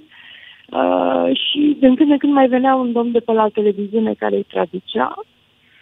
Eu, din fericire, nu le-a luat înregistrate numai Deci avea un om care venea special să-i traducă în momentul da, da, respectiv care avea, filmul. avea gradele necesare ca să poată intra în casa aia și să poată... În timp real, așa cum făceați Incredibil. dumneavoastră, îi traducea doar lui Exact filmul. cum făceam eu, de exemplu, pe vremuri la cinematecă și un, adică o traducere de asta simultană. Știi? Pentru unele care fie n-ajungeau la noi, fie nu, nu dau seama de unde erau filmele alea sau cine îi le, cine îi le aducea. Habar n-am. După ce a Dar pus, știu sigur că se uită. după ce a pus epoca asta a casetelor video, ați mai tradus așa, în stilul ăla, vreun film pentru TV sau pentru alt suport? Nu, nu pentru televiziune nu am mai tradus... Uh, am Ce mai păcat. Tradus, uh, în cinematografe pentru copii, la un moment dat, că diverse, fie că era școala altfel, că, fie că erau clasa zero, că, că nu știau să citească. Și, și ca să se învețe ce înseamnă cu să mergi la cinema și știu că m-a impresionat foarte tare, era încă la cinema studio, care din păcate e în continuare închis, și erau de la școala centrală niște copii și cel mai tare eh, s-au speriat când s-a stins lumina, că n-aveau noțiunea că trebuie să stingă lumina pe acasă când se uită la televizor sau la lucruri mult mai moderne și așa, stau cu lumina aprinsă. Aici s-a stins lumina tocmai ca să intri cu totul un film, practic, știi? Și în momentul în care s-a scris, au început să țipe, știi? Aaaa, și după aia a început filmul și s-a făcut o liniște mormântară. S-au râs acolo unde era... E extraordinar să traduci cu o sală întreagă care are reacții, știi? Sigur că emoția pentru tine e foarte mare, că e bine să nu-ți depiezi dacă se poate. Da, mulțumim că ne-ați, ne-ați povestit aceste detalii Bine, din de epoca știți că, uite, respectivă. Până la Berlin nu mi-ai ținut de urât împreună cu băieții, dar când merg în țară, foarte des îmi țineți de urât pe drum. Da, aici, cu avionul. Vă mulțumim tare ne mult. bucurăm să Vă auzim mulțumim. asta. Ce compliment ne-ați făcut. Ne bucurăm. Uh, Vă mulțumim încă o dată și uh, vă dorim să aveți zile frumoase acolo la Berlin la festival. Am fost în direct cu Irina Margareta Nistor și... Uh, Să știi că știe și glumele cu Irina Margareta, Margarina, Margarina Dristor, da, știe sunt pe toate. Sunt toate. Da, e Dar- o doamnă super de treabă. Dar ce detalii despre... Nici nu mă gândeam că Ceaușescu seara așa, știi, când oamenii Ce să aveau... facă stai și puțin, el? oamenii aveau două ore la televizor, două ore Mhm. obosite și alea, două ore cu știri despre el, știi? Două ore obosite. și uh, el se ducea, deci în timp ce toată țara două ore obosite sau poate bulgarii sau sârbi sau ce mai prin prindea, el se ducea să-și pună un film. Chema pe cineva Un să-i video? traducă, da, Da. ce vină și traduc și mie, îmi bag și un serial acum, mă bag la... Știi, cum facem noi acum, Un dar le făcea de atunci. serial. Aș băga Dallas. Avea Netflix and chill el pe vremea aia, da, nu? da, da. Nu avea nicio treabă. Stătea acolo, se uita și probabil pleca mereu cu aceeași concluzie. Bă, ce fac ăștia? Știi cum se Capitalismul făcea ăsta nu e bun. binging-ul Nu e bun. pe vremuri, Bea? De Cum? obicei pe o casetă video intrau două filme de-astea de o oră jumate, cam așa. Și le băgai pe amândouă, chiar dacă erau genuri diferite sau nu aveau legătură, adică nu era Pentru că obligatoriu. erai at- atât de disperat după Da. filme. Să prins, încât- da. Da. Uite, poate vorbim și după ora 9 când vine Radu Paraschivescu să ne povestească și el uh, la ce filme se uita înainte de uh, Revoluție. Sunteți cu DGFM, imediat avem uh, știri. Bună dimineața! La DGFM ai cel mai matinal serial. Cu Beatrice, Miu și Ciuclaru. Ca să știi! Unde e Ciuclaru? Ciuclaru s-a dus să-l uh, aducă pe Radu Paraschivescu. Păi absență. Absență la, Absență, la cât? nu? La 20 de absențe, nu? Nota scăzută la purtare. Da, da, cam mult 20 de absențe. Cam mult, da, pe vremea mea era... Pe vremea, nu uh, trebuie să zici așa, pe vremea Pe mea. vremea mea, mamaie, Așa. la 10 absențe nemotivate aveai un punct scăzut la purtare. Corect. Și la 20, Două puncte și tot până așa. Când dispărea nota la purtare cu tot. Bun, hai să-l căutăm pe Ciuclaru. Vine cu Radu Paraschivescu, da? Vine, vine Bun, și cu foarte covrigul în bine. dinți. Foarte bine. Văd. Imediat uh, vorbim cu Radu Paraschivescu. O să-l întrebăm puțin și de filmele văzute la video, dar și cum a fost călătoria cu trenul. Radu, la fo- Radu a fost la Brăila și Galați săptămâna asta. Radu Paraschivescu vine la DGFM pentru un început de zi ca la carte. Ce să mai, că a venit deja. Neața Radu. Bună dimineața! Bună dimineața, Bună salut. Neața, Neața, Bună, uite, bună. mai devreme am fost în direct cu Irina Margareta Nistor, ne-am adus aminte de filmele văzute la video, dublate de Irina Margareta Mhm. Nistor și vrem să te întrebăm și pe tine dacă făceai rost de filme. We want to ask you... Mulțumesc. Da, Aveai video? nu aveam video. Eu nu aveam, avea unchiul meu, fratele tatei și am făcut câteva vizionări la Constanța, dar bun, nu ne duceam special pentru așa ceva, dar când mergeam pe acolo în vacanțe de obicei, vara, uh, organizam și niște vizionări de astea care erau uh, oh, cu minți, adică filmele pe care le țin eu minte, acum unele erau traduse de doamna Nistor, altele nu, uh, erau de tipul Shogun, aia era, era un hit, Shogun, uh, cred că și Vraciu, cred că și după el s-a făcut film, era și moda cu cartea. Deci te uitai la cărți, de fapt. Mă uitam nu numai la cărți, m-am uitat și la... Ah, ba da, ai dreptate, pentru că a existat un film care se chema The Brotherhood of the Rose, Confreria Trandafirului. Era ceva thriller cu Peter Strauss, ceva mai tânăr, Robert Mitchum, parcă. Uh, erau filmele celebre, tot cu Chamberlain, de tipul Pasărea Spin. Pasărea Spin. Da, Asta Pasărea iarăși Spin, era toată de lumea știe, neevitat, da? În Constanța, cred că aveau și altă deschidere. Cred că ajungeau Aveau, mai erau ușor. vaporeni uh, acolo care aduceau și alte tipuri de casete, dar nu pentru noi, adică la, Aha. La mine în familie exista totuși o cortină a pudorii pe care vaporenii n-au reușit să o dea Străpungă, în lături sau să o străpungă. Cortina de fier. Da. Și se, cele de, de care spui uh, erau vândute la un preț mai, mai mare decât un film normal? Evident, sau? evident, evident că erau la un preț mai mare, erau cele mai căutate, pentru că firește, era fructul Erau oprit. rare, da. Fructul oprit, da. Uh, Și țin minte că am și râs odată la un film tradus de, de doamna Nistor. Uh, era Taipan, mi se pare filmul. Dar oricum, Clavel era ecranizat puternic și la un moment dat vine un cetățean uh, și strigă Taipan, Taipan. Și doamna Nistor a strigat Taipane. Așa, la un vocativ, Cornele, cam Da. așa. Păi, da. Și- Scuză-mă. Bun. Așa și am mai, trebuie. am mai avut uh, filme văzute pe, pe video și la Făget, unde a fost profesor în anii 80. Eu eram uh, fluturaș. Tream, în fiecare zi eram la altcineva la masă, nu aveam un contur, nu aveam un chip, de fapt.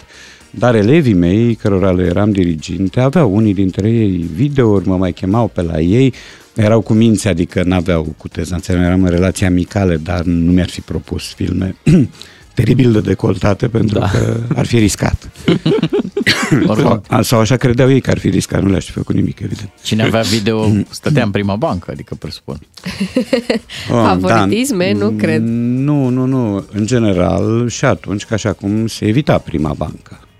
Cei mai mulți Lucrurile voiau se să întâmplă stea... în ultima- Da, da, în da. ultima bancă, așa. Uh, dar exista, din fericire, exista în fiecare clasă un procent de copii foarte atenți, care voiau să fie aproape, care erau miopi și nu ajungeau până la tablă cu privirea și atunci se instalau mai în față, plus premiantul și tocilarul sau bară tocilarul clasei, tocilara clasei, care n-ar fi acceptat ca m, imagine să stea în banca a doua, banca a treia. Deci ea trebuia să fie prima și ca amplasament și ca note. Radu, săptămâna asta ai avut uh, câteva drumuri de făcut, ai ajuns la Brăila și Galați și ai folosit trenul mm-hmm. pentru a te deplasa între București și aceste două orașe și vrem să știm cum mai arată o călătorie cu da. trenul spre Brăila și Galați în 2023. Face parte din profilul meu mazochist povestea asta și săptămâna viitoare la Sibiu tot cu trenul o să merg. Acolo e mai greu un pic, nu să ajungi cu trenul la Sibiu. Uh, face vreo șase ore. Oho! E mai Șase. greu? Face. Da, da. Da, da, Păi nu e- șase nu e ore, șase chiar, ore și uh, ceva. Anul trecut era și mai complicat pentru că se prăbușise nu știu ce pod și la Făgăraș, cred, te dădea jos din tren, te urca într-un autobuz și te ducea mai departe. Acum, acum s-a remediat povestea. Cum să fie? Uh, A fost o surpriză plăcută de data asta, pentru că eu mă echipasem pentru ceva grav și care lasă urme adânci. Și primul lucru pe care trebuie să-l vezi ca să-ți dai seama de condiția călătoriei este grupul sanitar. De acolo începi? De acolo încep, uh, pentru că am eu calculele mele. E, uh, ar, nu calculii mei, calculele mele. Uh, arăta bine. Deci trebuie arăta... să fii la o, la o distanță anume, nu de, de grupul sanitar când da, de orice da, tren. Da, da, da.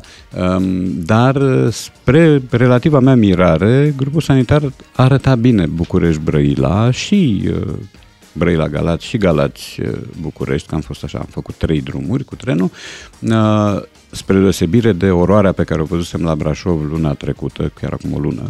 Uh, Aici hârtia igienică era, nu se furase, lucrurile arătau onest, curat, nu era nimic îngălat și nu aveai sentimentul că ești prins într-o ambuscadă olfactivă și, și de alte tipuri.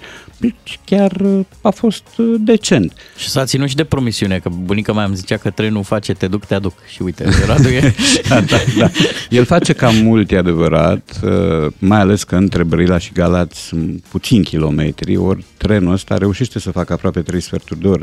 Pentru peisaj. Da, peisajul e dezolant aici, Ah, trebuie păi spus. da, tocmai, da, pentru peisaj. Da, da, da, da. E, are are ceva post-atomic, așa, când deci drumul ăsta... Au București- fost și niște cutremure săptămâna asta, poate, sau mai Știu, mișcat dar nu, lucrurile. l-am văzut și din mașină, peisajul e tot ăla, deci e ceva arid, Pentru voi, neatrăgător. scriitorii, ținem așa, ca să Da, ca să interiorizați, avem, să aveți da, o da, emoție. Da. Și Pentru ca să putem pune ceva cu mințile noastre acolo unde e deșertul ăsta. Dacă ar fi totul frumos, da, ați mai scrie o carte. Da, și da, a fost bine. Și, și la Brăila, în afara pensiunii, care mi-a pus niște probleme de, de inițiativă rapidă. Ce Era- s-a întâmplat? Nu, era un loc unde am ajuns după lansare eveniment Cina, am ajuns pe la 10 fără 10 și era pus lacătul. Și, no, okay. Cum Eu am așa? întrebat, da, da, am întrebat, da, e cineva tot timpul? Da, sigur, cum să nu.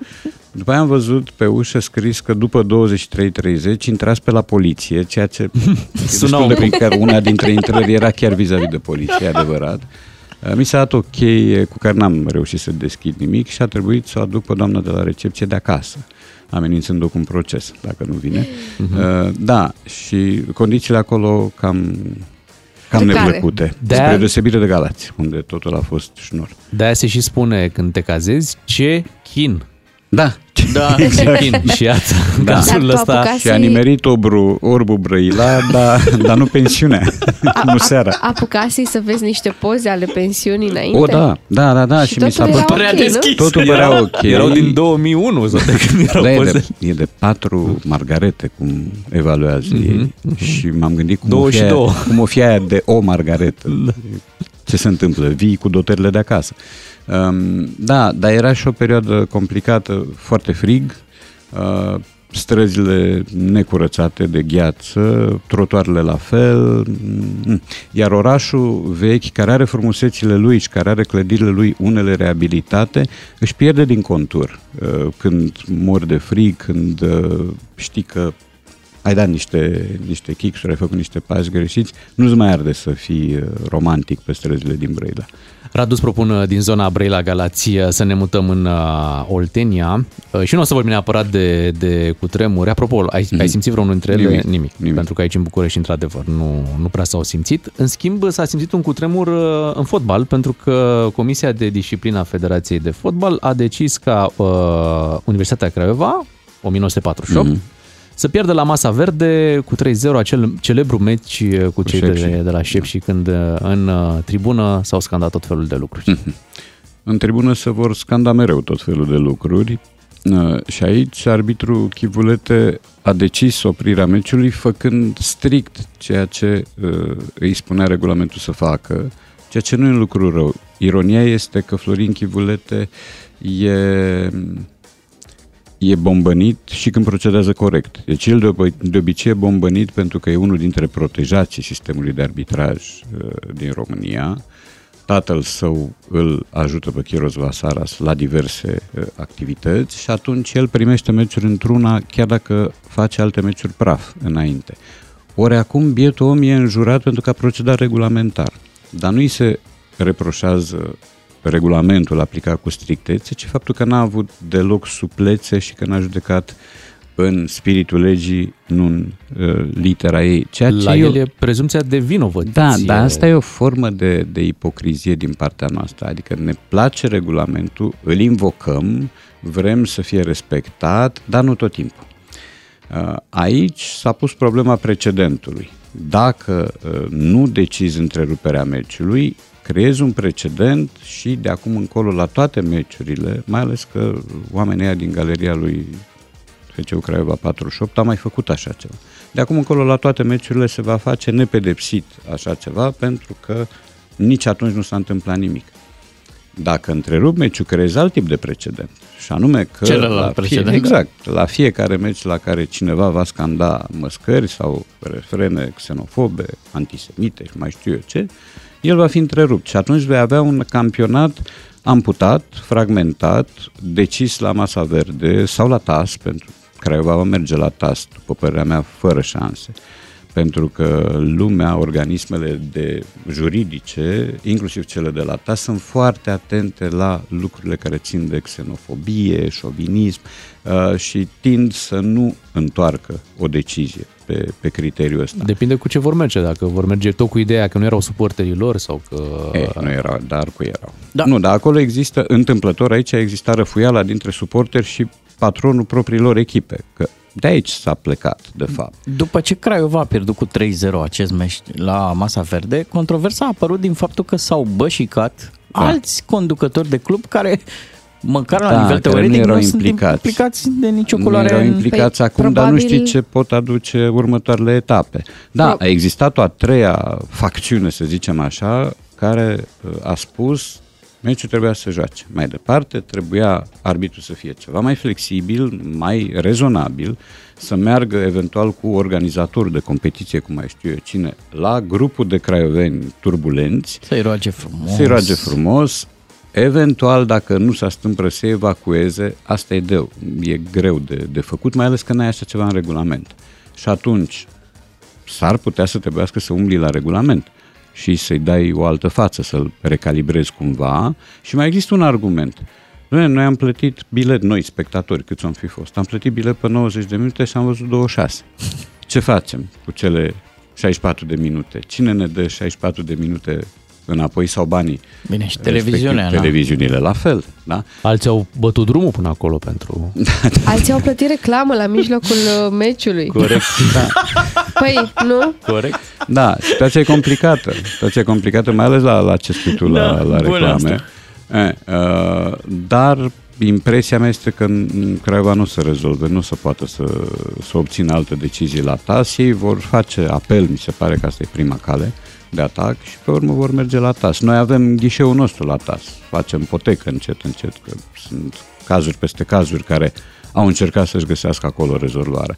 Uh, da, cred și eu că arbitrul ar trebui să fie un pic mai flexibil și, dar el, el n-a fost flexibil tocmai pentru că i s-au imputat atâtea greșeli în meciurile trecute. Și n-a mai și vrut să acum dea s-a ocazia. ținut de litera regulamentului și a spus hai să vezi cum procedez eu ca la carte. Întotdeauna spunem în România, hai să vedem ce zice Tasu. Așa. Până atunci Era însă- tasul, bă. nu Era faci mic și nimic. negru care respira greu. Era Exact. tasul. Știri în câteva minute, revenim uh, cu Radu Paraschivescu după 9 și jumătate să vorbim despre cuvinte noi care forțează intrarea în limba română. Până acum uh, se spunea că pereții au urechi, dar iată, au și țigări și bani. De toate. Oamenii La au un pus moment dat aveau și Tablouri. tablouri. Da. Da, de înăuntru. Da, da. Păi, au început cu Ana. Un adevărat... Corect. Da, Au un pic. început cu Ana. Ana, ea a fost prima zidită. da. Păi așa se După și zice aceea- că Manole a fost primul care a zis că are nevoie de o femeie în casă.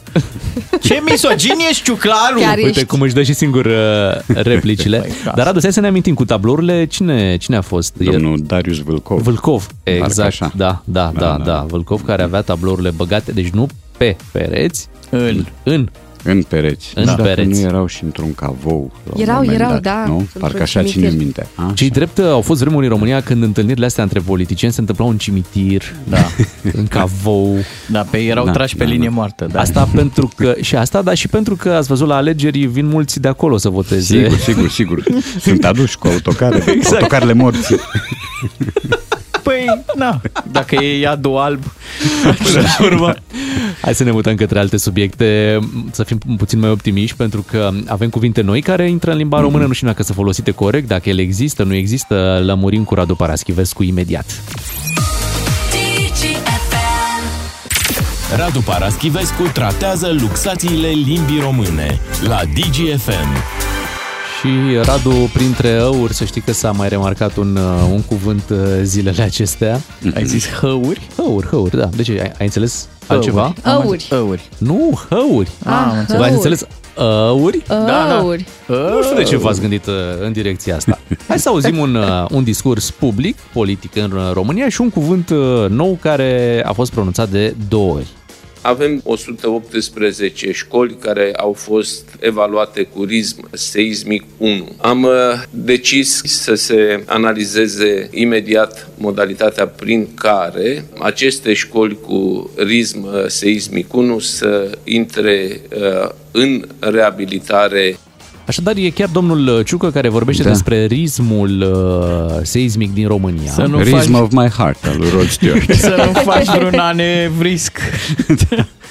Dar e mai greu de pronunțat risc. Mie așa mi se Decât pare. risc. Da, dar ar trebui, totuși, tu fiind vorbitor nativ, ar trebui să simți ceva ciudat când pronunți cuvântul ăsta, să ți se pară nefiresc. Ori Risc. domnul Ciucă- Zici de Risc, Bogdan că e vorbitor nativ. Și domnul Ciucă e cunoscut drept sau așa trecea. Sau e Ritmul, numai uh, nativ. Seismic. Noi am presupus că poate au Da. mai rămas uh, foi de la doamna Dăncilă pe care a pus mâna premierul uh, Ciucă acum, uh, ceva nou Da. din uh, sertar. Altfel, să spui de două ori risc Dacă prima dată spui, bon, eu O scăpare, da? da. Uh, mi se întâmplă multora să stâlcim cuvinte, să le scoatem altfel pe gură decât ar trebui, dar să spui de două ori într-un interval de timp relativ scurt, că nu știm cât a trecut, cât s-a decupat, uh, trădează necunoașterea cuvântului. Adică, Da. păi, totuși, Da, și e greu. Uh, Eu am făcut testul ăsta cu cuvinte mai greu de pronunțat în forma incorrectă decât în cea corectă, cu Sculptură. Că mulți, mulți pronunță așa. Sculptură, Da, într-adevăr, e greu să sculptură și spui. mi se trebuie pare să te mai greu concentrezi. decât sculptură. Da. Nu ți se din prima să Da. zici... Nu, nu. Uite, vezi, nu Da. pot. Uite, și eu am încercat în minte să fac Ministerul Turiscului. Da, există și Ministerul Turismului. Dar putem, uh, putem presupune, nu? Putem mm-hmm. să fim de bună credință Da. și să o luăm ca o scăpare, pentru că... O dublă, scă- e dublă, Dublă- greșeală, dublă ca în gre- tenis. Da, da, da. Sperăm că nu intră în limbă sub forma asta, să nu fie fi risc păcat. și variantă îngăduită risc. De risc când e vorba de risc de cutremur. Da, da, da. Să fie risc.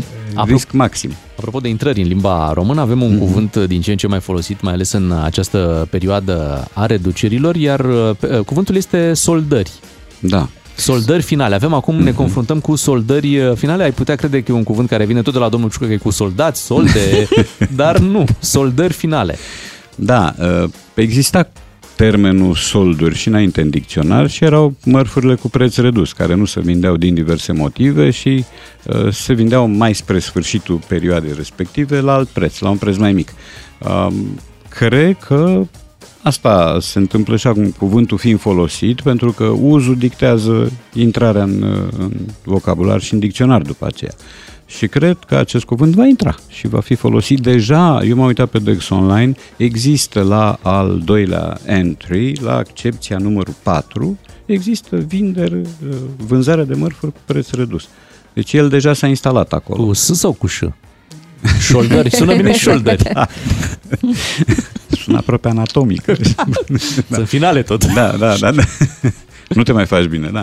Uh, Dar e deja folosit și limbajul ăsta cu vedere directă spre zona barbarismelor uh, e din ce în ce mai, uh, mai acceptat. Adică el este acceptat de lingviști, de oamenii de la Institutul de de la Academia Limbii Române, în diverse secții, prin urmare, dicționarul se va tot dilata. Asta se întâmplă de zeci de ani.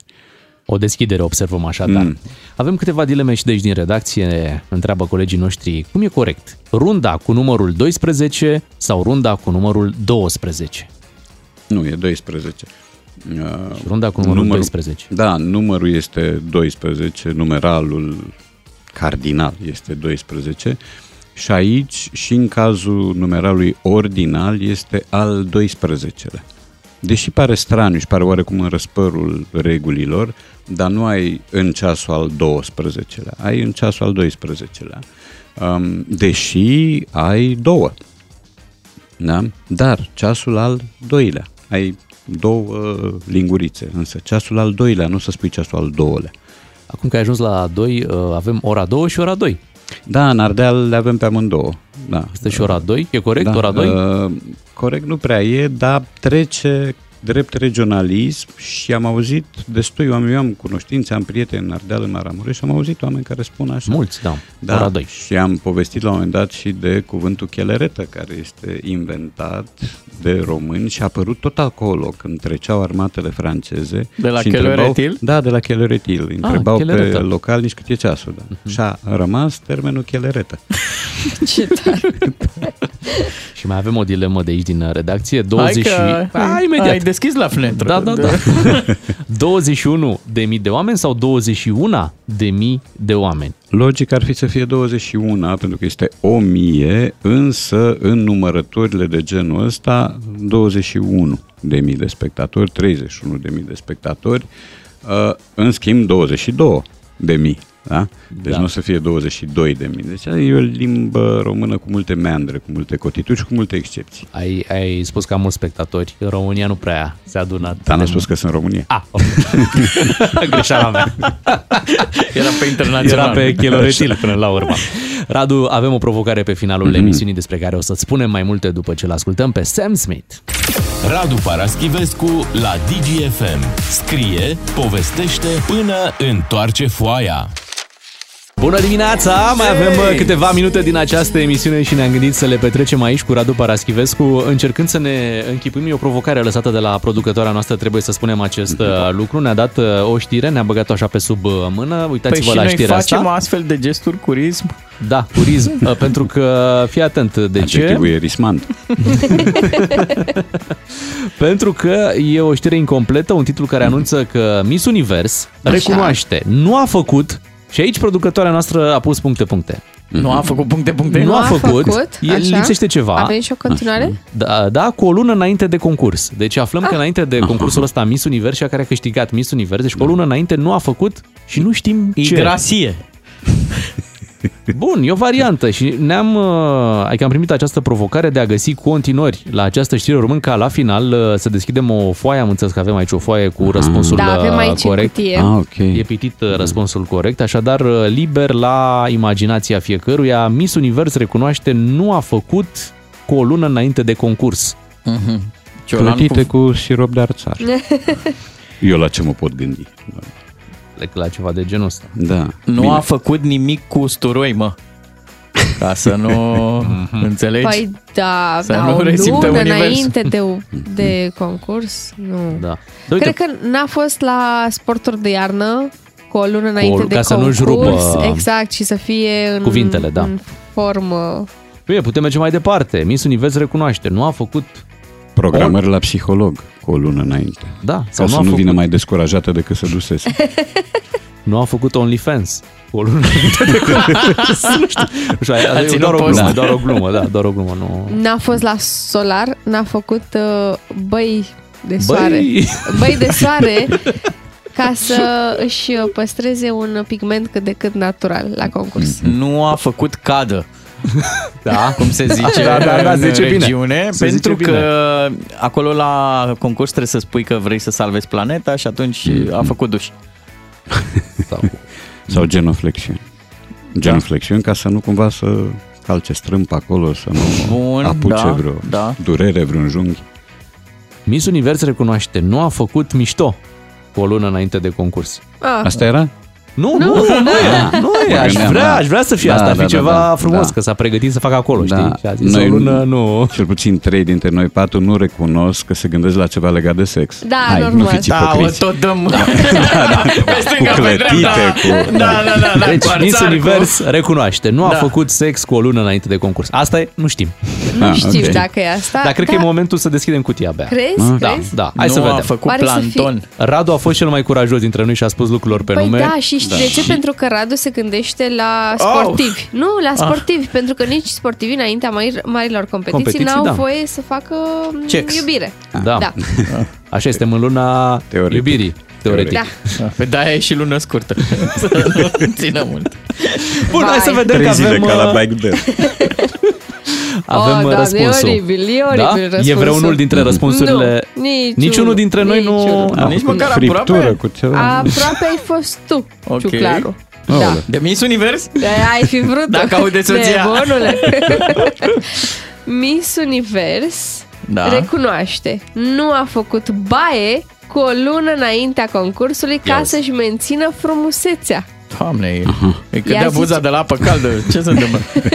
Ea zice așa, nu mi-am spălat părul în tot acest timp de când am plecat la concurs. Nici acum nu l-am spălat. Oamenii cred că este amuzant pentru că venim pe scenă și arătăm atât de frumoase și curate. Dar, de fapt, mă simțeam atât de murdară în momentul în care am ajuns în finală, a declarat ea. Modelul a recunoscut de asemenea că nu a făcut duș zilnic pentru a-și păstra bronzul. Da. Foloseam autobronzant ca să, pentru că am pielea albă, iar când ești pe scenă, luminile scot totul în evidență. Vrei ca acei mușchi să iasă în evidență. Știu și cum o Ce cheamă. prostie! Știu și cum o cheamă. Cum? Dirty Diana. Până la urmă, asta a înțeles ea din frumusețe naturală, că trebuie Da. să lași Mhm. corpul uh, Da, în starea da, lui, da, da. Doamne, să nu intervii. ferește. Dar pe de altă parte, e corect că la un concurs gen Miss Univers te poți duce cu autobronzant și să Da, da, ai iei niște voie. puncte în baza Ai voie, da, unei mie, culori pe care nu o deții. Mie- Bănuiesc că milă- există un regulament. Păi și ar trebui, nu? mie mi-e milă de persoanele care au fost în jurul ei când Așa. a ridicat mâinile să-și pună coroana. Ah, Nici prezentator nu mai e o afacere în condițiile astea. Chiar așa. Miss Cred că Univers și i-au dat, Dihorii. i-au dat toate florile din Da. sală. Ia, fată, de aici flori. Ai Și nevoie. un flacon de Cristian Dihor.